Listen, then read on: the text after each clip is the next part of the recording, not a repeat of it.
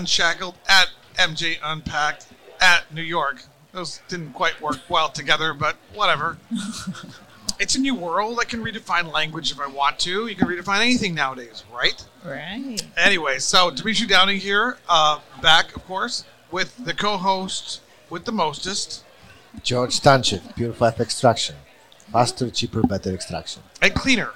And cleaner, of course. We got to change that. We got to Im- keep adding adjectives on there. Best extraction machine on the market. Also a friend from Arizona, co-host and trading of Mita Unshackled, and uh, we are pleased to be joined with a very joined by a very important organization that's doing some great stuff. And so the ladies are going to introduce themselves, and then we're going to talk about their organization. Don't talk too much about their organization at first. Let's talk about you. Okay. Well, hello. My name is Debbie Churgai. I am the executive director of Americans for Safe Access. Um, I have been an advocate for the cannabis industry for about six or seven years now. Um, and guess what? I'm not a patient. And I just, you know, I just want people to know that you don't have to be a patient to know this is medicine. You don't have to be a patient to know that it's helping people. You don't have to be a patient to believe in the movement and advocate for the movement. Um, and so I'm just here representing people that know cannabis is medicine, that know it's safe, safer than many other drugs, um, and to encourage people to get educated about it. And you're the executive director Yes, of ASA? yes. And we'll talk about what that is in a second. What were you doing before you became executive director? Is that a full time thing? it's kind thing? of or- funny, actually. Yeah, it's a full time job. But what I was doing before was I was actually work uh, doing some health research in smoking cessation. So I was trying to get people to stop smoking nicotine. And I went from going to getting people to stop smoking to getting people to smoking something else. So, Way better than nicotine. yeah, so I was working for the um, uh, SAMHSA, which is the Substance Abuse Mental Health Services Administration, working on smoking. So I think I heard the story somewhere before. you may have. It's a good story. I was a prosecutor, and then I Oh. came into the industry as a businessman in 2012. And uh, my first thought when I came into the industry was like, hey, you know what? My family's making a lot of money. It's cool. It's just another in- industry. Somebody figured out a politically viable way to get high. It's all good. These hippies are clever. You know, I don't consume. I'm a patient myself. Let's just figure out what's going on and make some money. After three or four years, I became probably the strongest advocate for liberty, adult choice, and freedom that this industry could possibly ever have. I literally will rip people's throats out if they take away my freedom. And whether or not I want to use cannabis is not the government's business. Absolutely. Whether or not I want to use heroin is not the government's business. As long as I'm an excellent individual, um, I was thinking about how much coffee I abuse. Uh, but that's the goal, right? Right. And, uh, and and so in that, I'm not a patient or a therapy, therapeutical user or a user by choice or recreational user, whatever they want to self-define as. But I am an advocate for freedom and freedom of choice. So that's kind of my journey, and um, yeah, become a big, real huge uh, defender of, of, of those rights. And uh, let's introduce you before I keep talking about me. So uh, I'm Piper Lindeen. Um, I joined Americans for Safe Access uh, in September as a volunteer uh, development uh, manager. And uh, I, I got to Debbie. I met Debbie through the U Maryland MCST program, which I did, the graduate program there.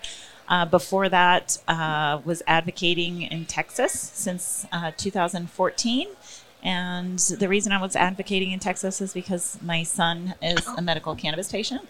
So he um, has Lennox Gastaut syndrome.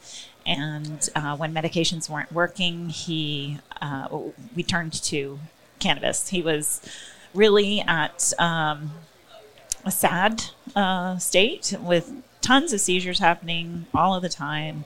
And he was barely interactive with us. We gave him cannabis because nothing else was working, and he came to life immediately overnight. And so, um, didn't have seizures for six weeks. Uh, but one of the reasons that advocating and helping out with Americans for Safe Access, and Debbie does so much work. It's it's insane how much work Debbie does, and um, I think you know something that's so meaningful to me is that Debbie participates in in this advocacy so much, you know, devoted to it, and uh, she's she's not a patient. She doesn't have a patient in her immediate family, so it's like all this stuff. I feel like I owe to Debbie and other uh, other advocates that have participated in in getting us, bringing us what we have now, um, and my son benefits so much from it. But we have we still have a, a long way to go. So we don't have federal ad- access, and we're working on uh, getting federal um, legislation passed. If you're interested, it's on our website. You can find it at safeaccessnow.org. Uh, slash model legislation, and um, and and read over it. And you know, I, I we had a discussion about you know possibilities this morning. You said you hadn't read it, but you know, We're the media about it.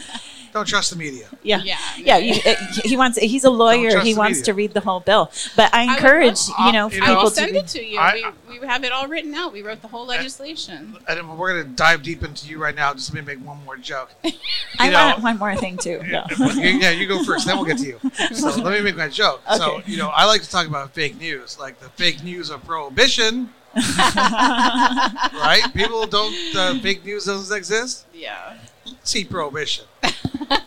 So Your on the fake news joke, huh? so I've got a joke before I finish what I was Okay. saying before. Yeah, it's like the slippery slope. The slippery slope. I hate when legislators tell you about the slippery mm, slope. my it's slippery like slope. the slippery slope is the morality of letting people continue to suffer when we have something that can help them. We just need to have interstate commerce and and remove those burdens of like 280e things that are making you know cannabis business so difficult to get profit you know profitability in. So we need to clear the way with uh, federal legislation and and and let these companies start spending money t- and getting studies approved to figure out how to medicate. Because my son this was the end of the story my son doesn't have complete control he has eight months of seizure freedom and about four months where he relapses and so i feel like if if we did have this legislation then uh, we could we could get better solutions for people like him and others We're going to get technical with Debbie here in a second Okay. because we're going to dive deep into the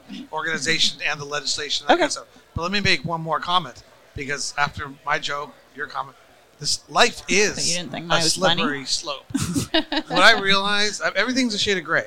Yeah. You know, so slippery slope is just another way, of saying gray. There's very little things that exist in black and white. So I made my mission in life to be that line in between yin and yang, that space between the two of them. That Gap. is the slippery slope. That is the gray gray area. That is the reality of lives that we all live. Anyway, so I like that. So I'm not slippery slope. Anyway, so slippery slope. Who cares? I know, seriously. Right. We- We care about people's lives. Right, Stop yeah, telling yeah, me what, whatever medical legislation and, and is they going talk who, who lives in yin and yang or up and down or left and right. I mean, uh, we all, most people that I know, including me, live in that little space that's Yeah, undefined in between like yin and yang. Those guys had it all wrong. and and So- the thing is that that gap that's Yes. getting into the gap, right? Right. right. of uh, of living is important to have these conversations. Like we didn't agree on everything this morning, but we had uh, we had conversations about it, and I'm going to be looking into your point of views more, and Yeah. I hope you're going to be looking at the legislation for Americans for Safe Access That's- more, and then we can have conversations, follow up. I thought we agreed on everything. What conversation were you having? Like, you know, what room were you in? I think uh, I think I favor uh, because you know I think What it's didn't we agree on? I think it's for sensitivity. Uh, for me, I feel like I, I, I don't know. I guess uh, maybe I'm wrong because you know it was early in the morning, right? But um, I I like I like regulations to protect my my baby. Oh no, no, no, no. We, we agreed on that. okay. We agreed on that. let's the licensing caps. Okay. We need licensing and we need regulation, but there's that big misconception that licensing caps have to exist when you have licensing. You know, those guys that are selling hot dogs in the corner street corner down here, They have. they have licenses. They're under the health department. But anybody who wants to, although it's probably a little bit more expensive, can go down to the New York City food department, whatever it is, and say, I want here's my hundred dollars. I want a cart. I got this corner. I've leased this space. So there's only a certain amount of space in the world, so Yeah. that's a little different thing. but I want this license from the government, and I'm going to do it safe, the way the government says it has to be done. So that's licensing, and that's okay. But licensing caps I ah, gotcha. prevent people from participating, and I would argue all day long that they oppress people because it limits an individual's ability to get involved unless they have money, lawyers, and lobbyists, and that in the, in the end hurts the downtrodden the most. That's Adam And- Smith's argument. And well, Well, you know, But there are certain states that have too many businesses, so many that they're not making any money. So I kind of am in the I'm in the middle there. Like I believe she's that in the yin yang middle. lic- there shouldn't be the really restrictive licenses caps that there are in certain states that make it impossible for everyone to get the access they need. But in some states, it's just so crazy that no one's making any money because there's just businesses on every single corner. So and then they will fail. yeah, And yeah. that's the And nature That's of a fair that's reality. How, that's how business works. Yes, I don't have any kids though, so maybe I'm a little bit more cruel. so you just can't throw them into the mix. They have to be supported. Okay, enough about all this stuff. Debbie, tell us about the organization. So yeah, so we just celebrated our 21st birthday. So we've been around since 2002. We started out in California uh, before there was even a legal industry. When we started out, there was only about you know a few businesses that were running, but they were all running illegally. Um, and we decided there needs to be a, a legal and safe place for patients to go to get their medicine. We really appreciated those businesses, you know, risking their lives, providing medicine for people. And to this day, I still appreciate all those people that were um, that worked in this industry before there was an industry to provide medicine. But we wanted a safe place where businesses could be safe, there weren't any raids, um, and patients could get safe medicine. So we started out in California and we kind of worked our way across the country, helping to change the laws in the other states. We have over 150,000 members in every single state and jurisdiction um, who advocate on our behalf. So what we do is we teach people how to advocate, but we also give them the tools. So we'll write letters that they can just easily just push a button and send to their legislators, um, or federal, state or federal um, and we help them with you know um, paths forward, how to not just um, create policy but improve it as well, because we all know. Even in states with medical cannabis programs, even in states with medical and adult use, there's still patients that are suffering uh, because they can't afford it. There's Right. no access, or not enough access. There's not enough products. There's not the products they need or they work for the federal government. they work for the federal government yeah like the federal restrictions they can't you know visit their families without either illegally taking their drugs over state lines or not taking their medicine with them um, so uh, our mission is really to create safe and legal access for everyone in this country no matter what condition you have no matter where you live no matter how much money you have because we do think that insurance should pay for it It's good. I like that. yeah so uh, We we're really we're really fighting for so many things right now Zero taxes. absolutely patients should not have to pay taxes Absolutely. I taxes will- are absolutely crazy yeah That's one of the things that I'm going to be trying to change next year at the legislature, in the Arizona legislature, is I'll keep pushing for that zero tax thing. There's a way to do it too. If you increase the adult choice tax by Yeah. one or two percent, you know who's going to stand in the way of that more than anyone else. Industry members who don't respect and appreciate the fact that this is a medicine, and Yeah. this is and the patient should be taken care of first. You know, well and they really should and so research has shown first of all patients are are more loyal to a dispensary and a brand than, than adult use consumers uh, patients will go to a dispensary 30% more times than adult use consumers and if you really think about it we're, we're just on the the beginning of the potential for medical. Once we get in all these big patient organizations, MS Society, Michael J. Fox Foundation, Epilepsy Foundation, who are all like dipping their toes in cannabis, but once we really get them to understand the potential of cannabis as medicine, it's going to be huge. It's going to Yeah. be one of the best medicines there ever was because it's so much. It already is, but you know, the stigma is still there. Right. And so once we get that research, um, more research and you know more doctors on board and less stigma stigmatized um, potential for the medicine's going to be amazing Yeah, I mean, you know, we need those I mean, it's especially for patients and for medicine, the triple blind studies, the objectiveness. but, you know, I mean, in the end, we have that with Tylenol, we have that with aspirin, but then aspirin sometimes has negative effects on mm-hmm. certain individuals, even though it's considered safe. You know, caffeine affects most people the same way, and it's scientifically studied a lot, but it's not always consistent. So, Well, and I think that's important too to, to do these these drug and drug interactions to show like how cannabis works with other medicines that people may be taking is also Yes. very important because we want people to be safe. It's like know? Rocco. we, we had powdered THC here last podcast, and you know powdered THC. Yeah. And Rocco's like, so you know the guy was talking about mixing it with water, and Rocco's like, what other substances can I mix that with? Immediately, he jumps right into like he's thinking about Bacardi 151. Or, I don't know what he's thinking. Motor oil, I don't know, you know, but you know, but you know, we can. Somebody's gonna do those studies. Probably Rocco. so, but he's not here. Um, but so you guys are also involved. So, so like on the daily, what does your day look like? You know, what do you guys give me through? Like, Every day is bus- different because so we are we are a national organization. So not only do we do federal stuff, we do things in every single state. And as you know, legislation and policy is changing all the time in every single state. So we start out with some targeted states, um, but then depending on what's going on, we kind of switch it up. Like I might wake up one morning, um, and you know a new bill has been has been um, introduced or reintroduced, which just happened a few weeks ago. So now we got to do a press release. We got to look into it. We got to see what's going to happen if this goes through. What's going to happen if it doesn't. We analyze all legislation. So we look at it and we say, what is this going to mean for patients in this state, or what is it going to mean for patients nationwide? How likely is it to, to pass? You know, who do we need to talk to to help make it pass?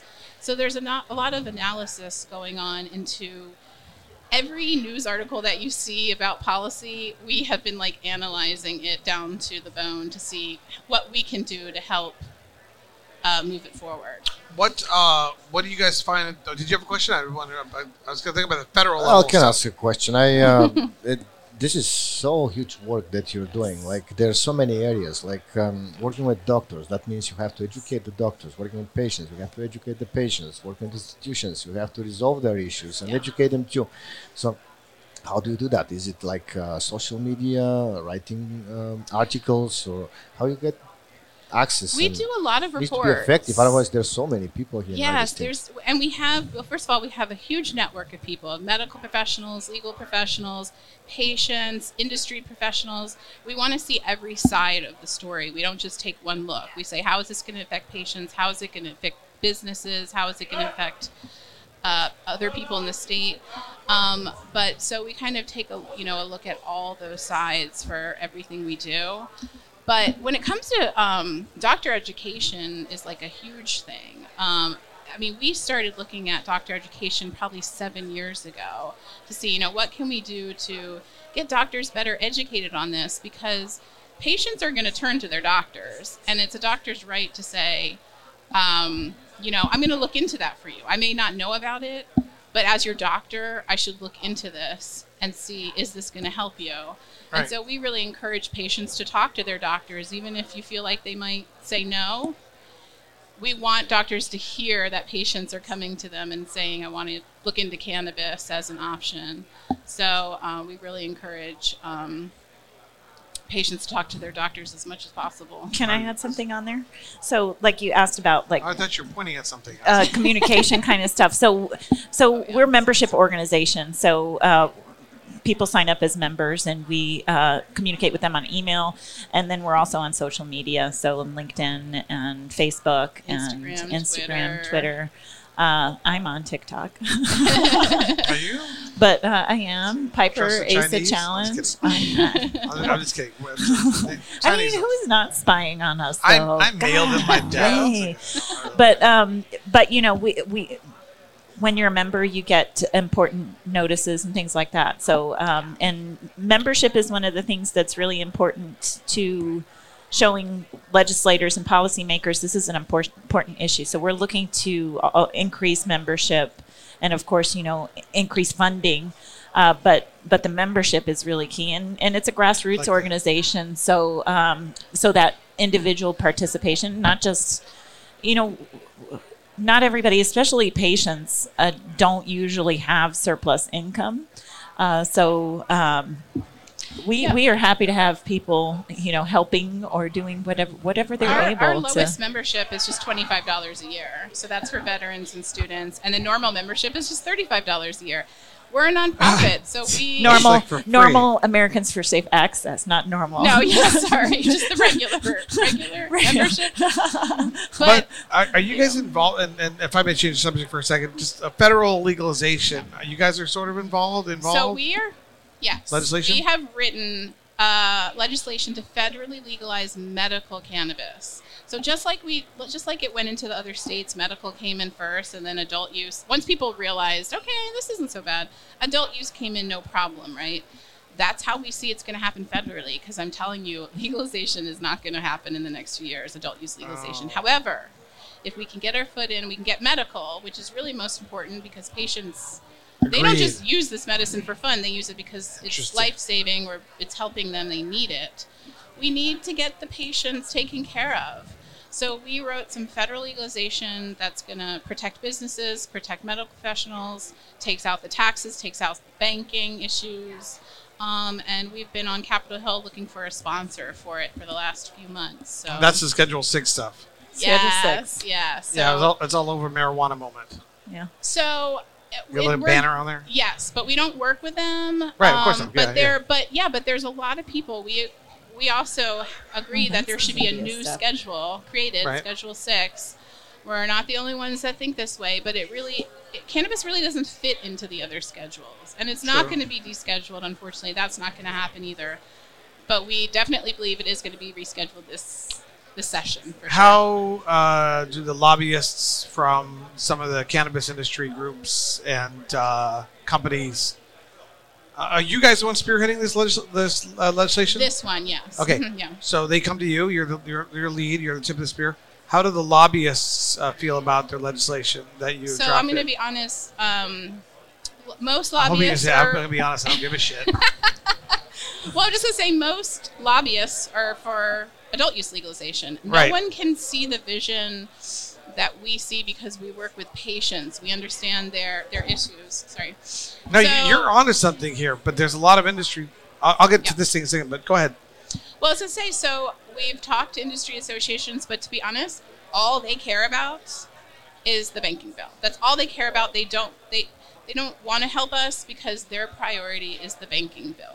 Yeah, yeah, and then industry associations don't. I mean, Mita has all these members, but there's a lot of competing interests, and Yeah. and a lot of these people, all they think about is their bottom line, their niche in the supply chain, how the changes and regulations are going to impact them, and their ability to make money.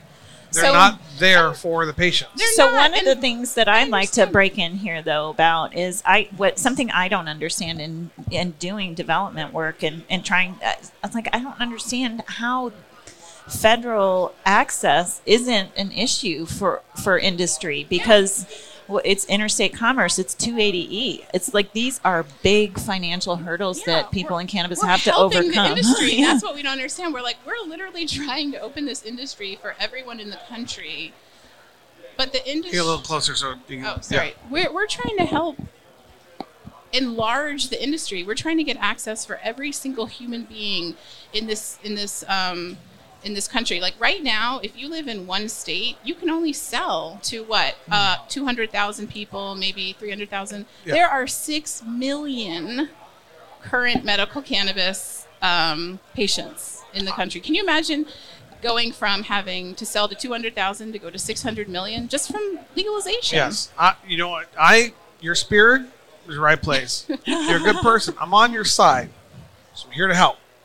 We're gonna play devil's advocate, a couple things, Please, gonna go po- point out a couple yeah. things, and then whatever it is that someone is telling you, we'll figure it out together and channel your spirit and your energy, take it in the right direction. Okay? Deal? Okay. Because I'm with you. It's all about the patients. So a lot of these lobbyists might say, if we get medical across the finish line, great. But won't that delay adult use, adult choice? which is ultimately where we're going to make most of our money. No, think about it. Not not me, No, they're not. but no, though. but Yeah. but if you if if the suddenly the federal government says you guys have access to medical cannabis and all the medical states can do whatever they want to do, but we're going to hold on adult use. That could potentially, theoretically, delay adult use, adult choice legislation for another five, ten years, as that issue, that hurdle needs to be jumped. So I'm not. I'm just playing devil's advocate. So I'm thinking about this like that's one of my maybe very Nobody told you about the slippery slope. No, no. come So- on. But the what- No, but, slippery but, but, but, slope. they're, they're going to be like they're going to be like they're going to be like no no no let's not no but they're not going to no, say but this let me, let me say this: the opposite yeah, they're not is gonna say true. this openly the opposite is true. Fighting for adult use is holding back medical. Patients need this. Oh, I agree with you on that. You understand? They can't wait no I, five I. I agree with you on that 100. percent So I feel the opposite. I feel like fighting for adult use is holding back the medical movement. We should have access to every every single patient in this country Right. should have access.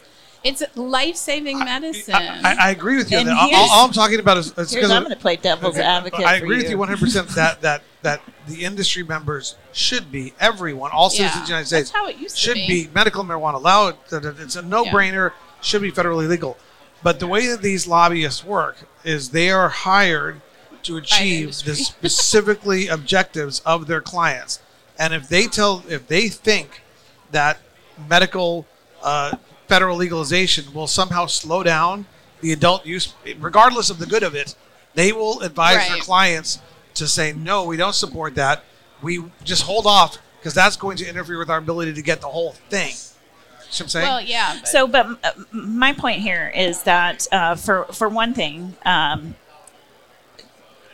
legislators aren't listening to lobbyists. They have so many lobbyists for different organizations. Who they're listening to are the patients who come in front of them. It's people like me. And, and Debbie and all of the other volunteers who Right. come in and share personal stories. So Thomas Klobes has uh, research that indicates the best way to change people's minds about cannabis is to put a patient scenario in front of them. and, and, and I'm with you on that. And legislators would they exactly because I've been lobbying conservative, liberal, left, right, Democrat for ten years on this subject now that I understand it and unequivocally, passionately advocate for medical. The legislators they get that, but then the devil's in the details is how the market structure and and, and, and we're talking about yeah. different things too because Right. you know the, the, the, who makes the money this in this whole conference everybody's here trying to make money you know every, that, that's what they're here for I'm, I'm not. Yeah well, I mean, that would no, no, that would be nice if I could make money, but No, no, I'm here volunteering doing this. I'm Okay, spending. I'm okay, here spending. Okay, so so money. so so me, I'm Trying I'm- to get me, laws I'm- passed. I'm a unique person because I'm 50% money, 50% advocacy. You know, Mita respects the money, but and and and respects the advocacy. That's why we've developed Mita USA in a way. If I can take one second, hold your thought. You can don't to lose your thought. You got to save Yeah. save that. We- We're developing Mita USA in a way that is specifically structured around patients and consumers. And this is what I was talking about earlier, because what I've seen over the last 10 years is nothing but individuals who are here. There's all the people that care passionately doing the right thing, all the passionately advocating for freedom, for choice, for medical use, unconditionally, and then all these people that are just trying to make money.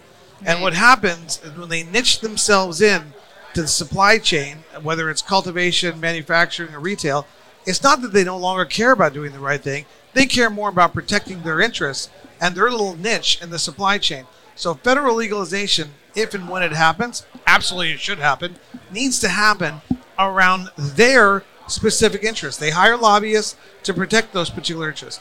So for eight years, I wrestled with this as I realized the, the, the devilness and the greed involved with the lobbyists and lawyers. And finally, it came to me that the only people who really give a damn about building an, an economy, a market structure, a supply chain that's around the best interests of the patients and the consumers is the brands. And this is a brand conference. And that's one of the reasons why we support the brands, brands, brands, because they want safe, yeah. tested product to get to consumers and patients as freely as possible across state and international lines. And they also have money and want to make money. So Mita USA is a brand, brand, brand organization. Not to take anything away from a retail organization, a manufacturing organization, a cultivation organization, an organization that represents a particular state that might have a particular agenda, or any of the other groups out there who are going to hire lobbyists to ultimately not to federally legalize, not to serve the best interests of patients, not to medically legalize, but to protect their financial interests. And and so this is a crazy ass stuff. I love you. I think you're great. You're coming at it from the right approach. I'm just saying, beware Well, of the details. We get it. We want to protect companies, and in, in fact, protecting the That's current not. But who industry cares and about protecting companies? It's not your. It's not your problem. in our that is in our legislation to protect the current industry because we don't want any kind of As designed by who? Patients are suddenly out of medicine because someone comes in and says, "Okay, we're going to legalize this, but you have to do it this certain way." So we want to protect the industry. But brands, you're right. Brands are really important. A lot of them actually do care about patients, which we really appreciate. A lot of them have patient-specific products. But once again, I'm our, we're trying to help the brands. We're saying instead of you Oh, yeah. selling just to people in your state, how about you sell to everyone in the whole country? Okay, right there. If, okay, I'm just playing devil's advocate here because I'm with you on that. We're Mm-hmm. about interstate commerce.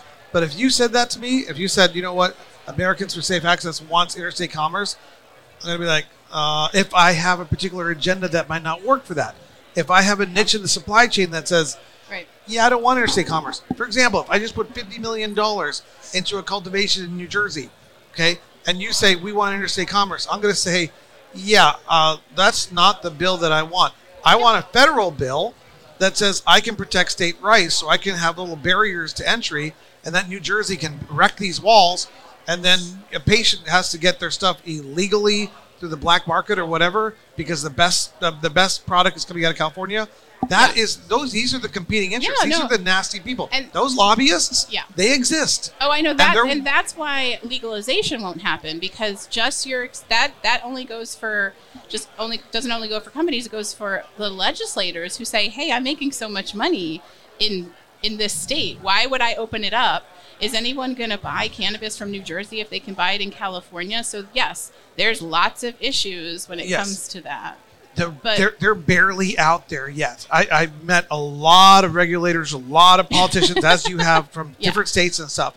The the concept of somebody of, of a state that's making a lot of talk sellers, maybe Colorado might, hiring certain lobbyists at the federal level to say, hey, make sure our tax structure is protected as you guys go federally legal. When you bump into that person, get their name and their number because I want to interview them.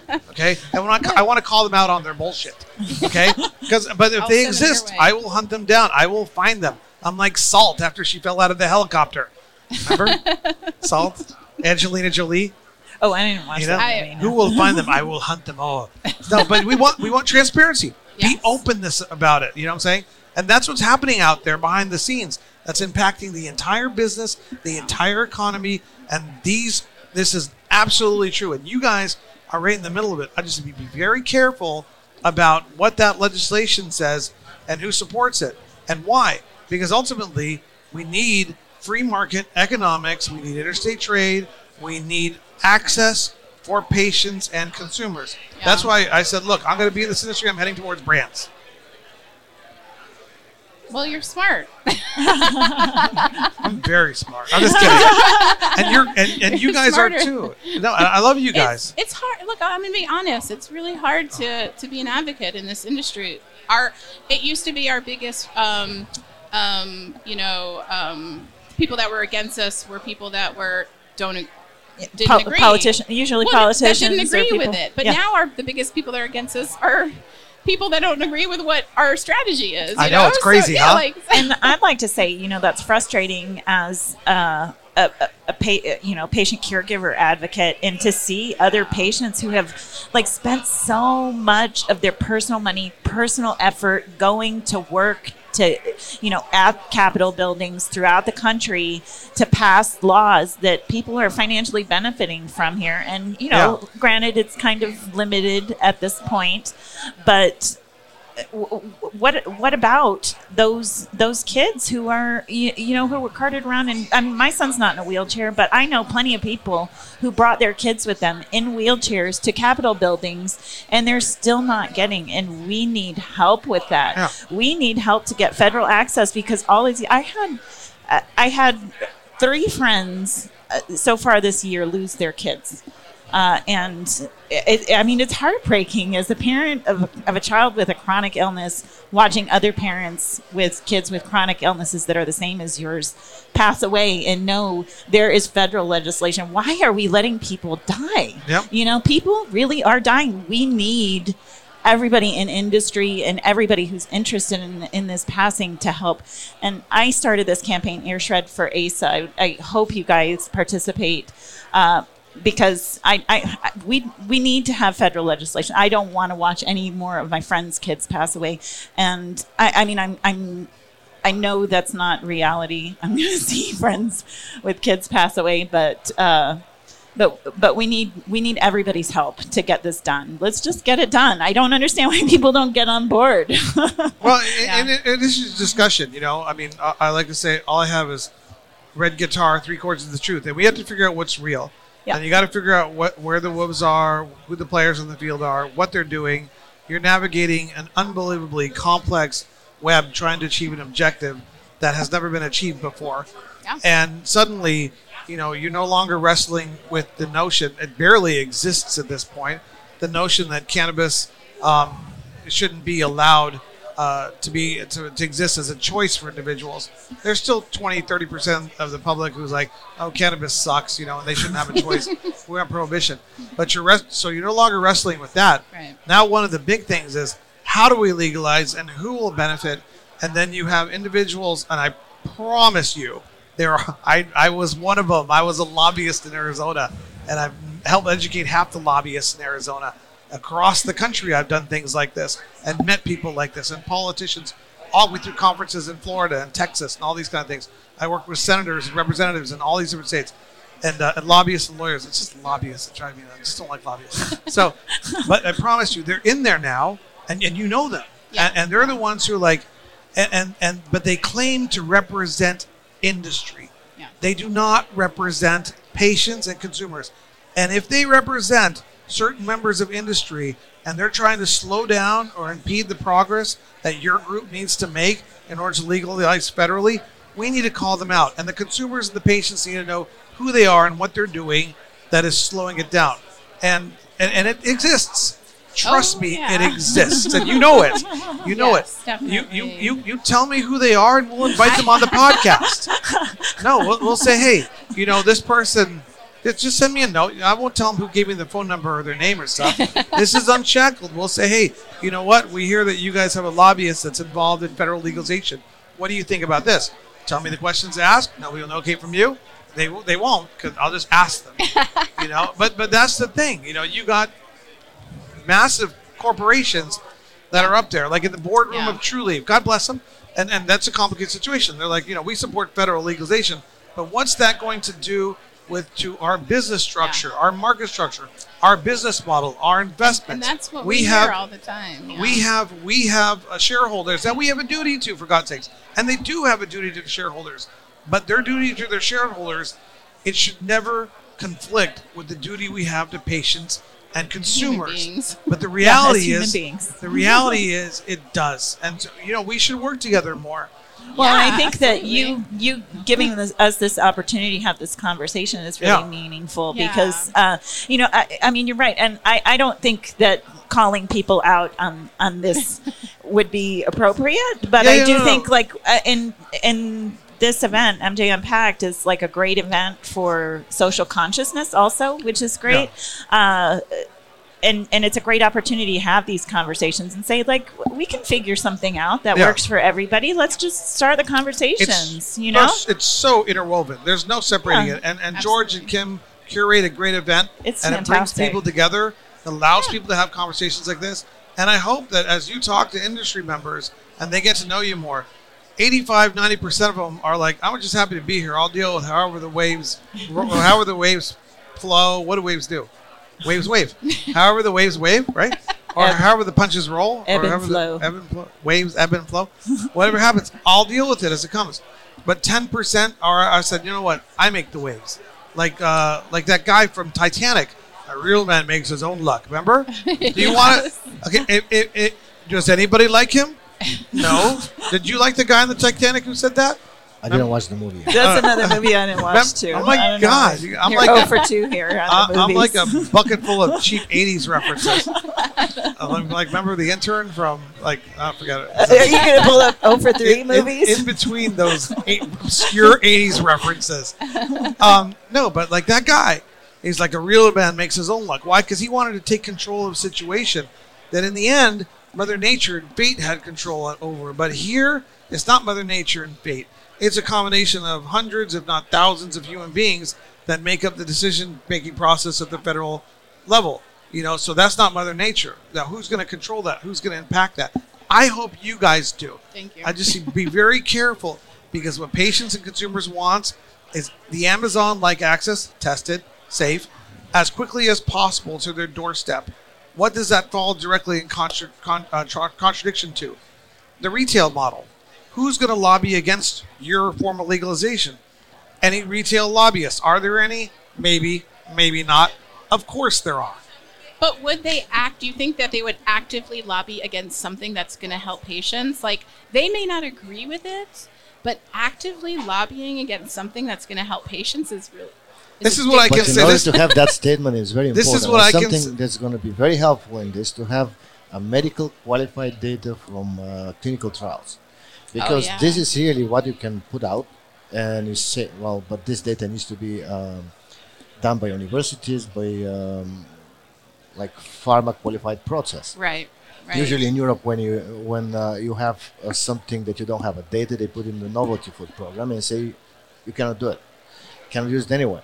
But if you want to go and do your clinical trials, we'll give it a chance. After probably a couple years, they review and they give you a chance. That's a lot of money to go through. Well, how they do it in America? When something something doesn't have enough uh, data, they say you cannot do it, like Right. federally illegal and everybody starts their own process to legalize it. But again, as the problem is that everyone, well, they doesn't even do these t- clinical trials because it's expensive and uh, they're very separated. Over here, you see like we need to have a fund. That uh, that fund is for clinical trials, and um, That'd be great. these clinical trials needs to be done be nice. exactly uh, in certain ways so you can use this data and because nobody can tell you you cannot do it and uh, if they see that it uh, cures dementia or it does this type of cancer for yeah. so, So, but our thought is, we don't think there's anyone that's going to do that kind of research until it is federally illegal, right? Until they can they can help not just the people that have epilepsy medi- in this state, Well, they, but can, then license- they can't legally do the they have research a medical until it's federally legal. cards so why not hmm? they, They have can't. medical cards and doctors that are involved in it Yeah, but they can't legally do the research because it's a federally illegal substance. So it's like they a catch can, twenty they can, but it's really hard to uh, get a to do uh, research on a Schedule One drug. So that's the problem. But And then if you get that, it's also really expensive. really- and and while you're expensive. facing a market where you don't have, where you have 200,000 patients versus 6 million, then, you know, are you going to spend as much money as it costs to research what, what helps my son's epilepsy, you know, and for, you know, how many, how many of those 200,000 patients in your state have the same type of epilepsy where instead you're looking at like especially with rare diseases and you know there's so many rare diseases that potential ha- you know that cannabis has the potential to be therapeutic for that uh, you know that we really need to especially for rare diseases have that global access to research and interstate commerce that'll free up research from private corporations and stuff that's why I was, I was encouraging the global research Yeah. otherwise Yes. if we do it on a small Yeah. scale as we do it right now it's going to be not enough not sufficient data Well, they, they are researching in, in other countries. Like even in, Yep. in Mexico, they have, or in Canada, they have institutes and, and research things going on. We have stuff going on in the United States, but not to scale. yeah. so, but we got to wrap this up. And uh, so, Piper, Debbie, you guys want to give some closing thoughts? How do, how do people get a hold of you? So uh, I encourage you to look at our website, safeaccessnow.org. We have a ton, a ton of free information, a bunch of reports, uh, scientific reports. Everything we do is is backed by science. Uh, free information for patients, for legislators. We help you teach you how to advocate. We give you resources. Sign up for our emails or newsletters, or help us out by becoming a member or donating. Yeah, a member donating, and then I'd like to also add to that my ASA challenge, the air shred for ASA. so it's just uh, I just donated to Americans for Safe Access. I challenge you four people to air shred for ASA. This is how I shred, and you can just tear up uh, the DEA schedule and uh, challenge those four people. And hopefully, this goes viral and gets you know some some mainstream media talking about this issue, and so we can get some some progress on stuff. like that. Yeah, just Lots look, of look stuff. up hashtag air shred for ASA, and you'll see a bunch of videos. People. Excellent, excellent. And so what, what we should show, maybe we'll show a video here. We'll see if we can edit that in somehow. So thank you guys for joining us. Uh, we really appreciate the conversation, and of course, keep doing the good work that you're doing. Just watch your back. That's all I'm saying. Watch your I back because constantly am. I think that's where we disagree. You're kind of cynical. I'm more of an optimist. I'm, I'm, I'm cynical, so I'm with no, you. no, uh, no, be, be, be, no. I'm just a realist. Everything's gonna be fine in the end. okay. Okay, like you know, the, the, the, a river runs through it. You know, a, a, a river to the ocean goes. Uh, to, to, to- what's what's the old phrase? River to the ocean goes. A blessing for the un- undertow. Where it goes, no one knows. Only the know river that one. knows. It's like an old poem, but it's like everything's like water. It's gonna end in the end. The inevitable flow of things. It's just it's gonna happen. But these little busy beavers are out there. Beaver is my And- favorite and, and, and animal. you might what, what, what, what happens is they create a little dam because they're concerned about the little bit of water so suddenly this water is getting held up like a little lake up in the rocky mountains you know like this because they're going to protect their own Oh, interests beavers are So- smart, though. I don't think we should continue to use the beaver analogy. They're good Well, for the environment. Beavers okay. do good. what's another human being what's another animal that manipulates its own environment as much as a beaver i don't know Man. You should watch that documentary, Leave It to Beaver. Have He's you busy. seen that? Yes. That's, oh, you have? Yes. That's well, anyways. Leave I, It to Beavers. Just watch your back. Beavers are great. Another episode of Mita Unshackled. Thank you.